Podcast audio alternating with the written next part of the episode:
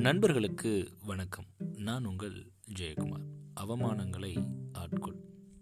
மனித மனங்கள் காயப்படக்கூடிய அந்த தருணங்களை நாம் அவமானம் அப்படின்றோம். நம்மளுடைய உடம்புல ஏதாவது காயம் ஏற்பட்டுச்சு அப்படின்னா அது கொஞ்ச நாளில் சரியாயிடும் ஆனால் மனதில் ஏற்படக்கூடிய காயங்கள் பல ஆண்டுகளானாலும் அது மாறா வடுவாக மாறி உள்ளேயே வழியை கொடுத்துட்டே இருக்கும். ரண வேதனையாக இருக்கும். தான் வள்ளுவர் ரொம்ப அழகாக சொல்கிறாரு தீயினார் சுட்ட பொன் உள்ளாரும் ஆறாதே நாவினால் சுட்டபடு அப்படின்னு சொல்லிட்டு.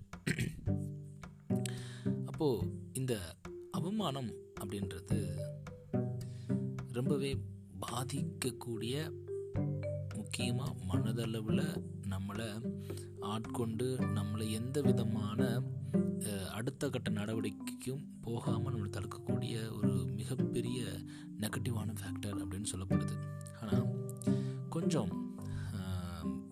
வரலாறை புரட்டி பார்த்தோம் அப்படின்னா அவமதிக்கப்பட்டவர்கள் தான் வரலாற்றில் பின்னால் ரொம்ப உயர்ந்த நிலைக்கு வந்திருக்காங்க அப்படின்னு சொல்லலாம். புக்தர் ஒரு தடவை தன்னுடைய சீடர்களோட ஒரு ஊருக்கு போகிறாரு அங்கே உள்ள மக்கள் புத்தரை அவமானப்படுத்துகிறாங்க ஆனால் புத்தரை சுற்றி உள்ள சீடர்களுக்கு கோபம்.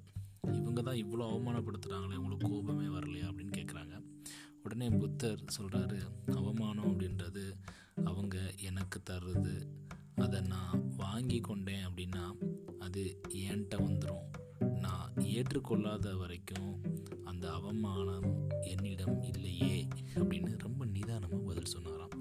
ஏன்? காந்தியடிகளுக்கும் ஆப்பிரிக்காவில் இப்படி ஒரு அவமானமான நிகழ்வு நடந்தது. அவமதித்தவர் வெள்ளக்காரர். அவரை யாருமே இப்போ சொல்கிறது இல்லையே ஆனால் அவமானப்பட்ட காந்தியோடைய பேர் தான் இன்ன வரைக்கும் நிலச்சிருக்கு பேரில். அவர் அங்கே அவமானப்பட்டு எடுத்த முடிவு தான் நம்மளை சுதந்திரத்துக்கு வழி நடத்துச்சு அப்படின்னு சொல்லலாம். ஏன்? அவர் எங்கே தூக்கி எறியப்பட்டாரோ அதே ரயில்வே ஸ்டேஷனில் அவருடைய சிலை இருக்குது ஸோ அதுதான் அவமானத்தை ஆட்கொண்டு அதன் மூலமாக அவருக்கு கிடைத்த பிரதிபலன் அப்படின்னு சொல்லலாம்.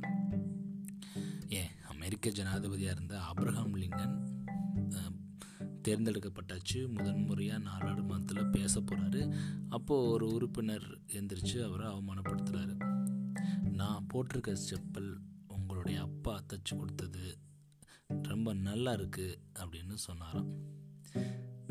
மித்தவங்களாக இருந்தால் கண்டிப்பாக கோவப்பட்டிருப்பாங்க. ஆனால் ஆபரகாம் லிங்கன் ரொம்ப பொறுமையாக நிதானமாக பதில் சொன்னாராம். ஓ அப்படியா? ரொம்ப நல்லது. ஒருவேளை அந்த செப்பலில் ஏதாவது குறை இல்லைன்னா அதில் பழுது அடைஞ்சிருச்சுன்னா எங்கிட்ட வாங்க. நானும் நல்லா செருப்பு தப்பேன் அப்படின்னு சொன்னார். இப்போ அவமானங்கள் நம்மளை ஆட்கொள்ளும் போது நம்ம கோவப்படணும். இல்லை அந்த இடத்துல ரியாக்ட் பண்ணணும் அப்படின்ற அவசியம் கிடையாது. அந்த அவமானப்பட்ட தருணத்தை நம்ம வெற்றிகரமான தருணமாக மாற்றுறது தான் நம்மளுடைய வேலையாக இருக்கணுமே தவிர அந்த இடத்துல நம்ம வந்து நம்மளுடைய நிலையை ப்ரூவ் பண்ணணும் அப்படின்ற அவசியம் கிடையாது. இது வந்து காந்தியடிகளுக்கு மட்டும் கிடையாது. உலக புகழ்பெற்ற சார்லி சாப்பின் அவர்கள் அடையாத அவமானமா? அவருடைய தோற்றத்தை வச்சு கேலி பண்ணாத மனிதர்களே கிடையாது. கூடவே வறுமையும் அவ்வளோ அவமானம். ஏன்? செவாலியே சிவாஜி கணேசன் அவர்கள் வானொலியில் குரல் தேர்வுக்கு போயிருக்காரு. ஆனால் அவரை தேர்ந்தெடுக்கல. உங்களோட குரல் சரியில்லை அப்படின்னு சொல்லிட்டு. பின்னாளில் சிம்மக்குரலோன் அப்படின்ற பேர் வாங்கினார். அதே மாதிரி தான் அமிதாப் பச்சன் அவர்களும் நிறைய நேரம் நிராகரிக்கப்பட்டார். ஆனால் பின்னாடி அவர் தான் சூப்பர் ஸ்டார். ஸோ நாம் மறக்கக்கூடாத ஒன்று அவமானங்களை ஆட்கொள்வோம். அவமானங்களை செயல்களாக மாற்றுவோம். அந்த செயல் நம்மளுக்கு வெற்றியை தரும். நன்றி நண்பர்களே மீண்டும் நாளை இன்னொரு பதிலும்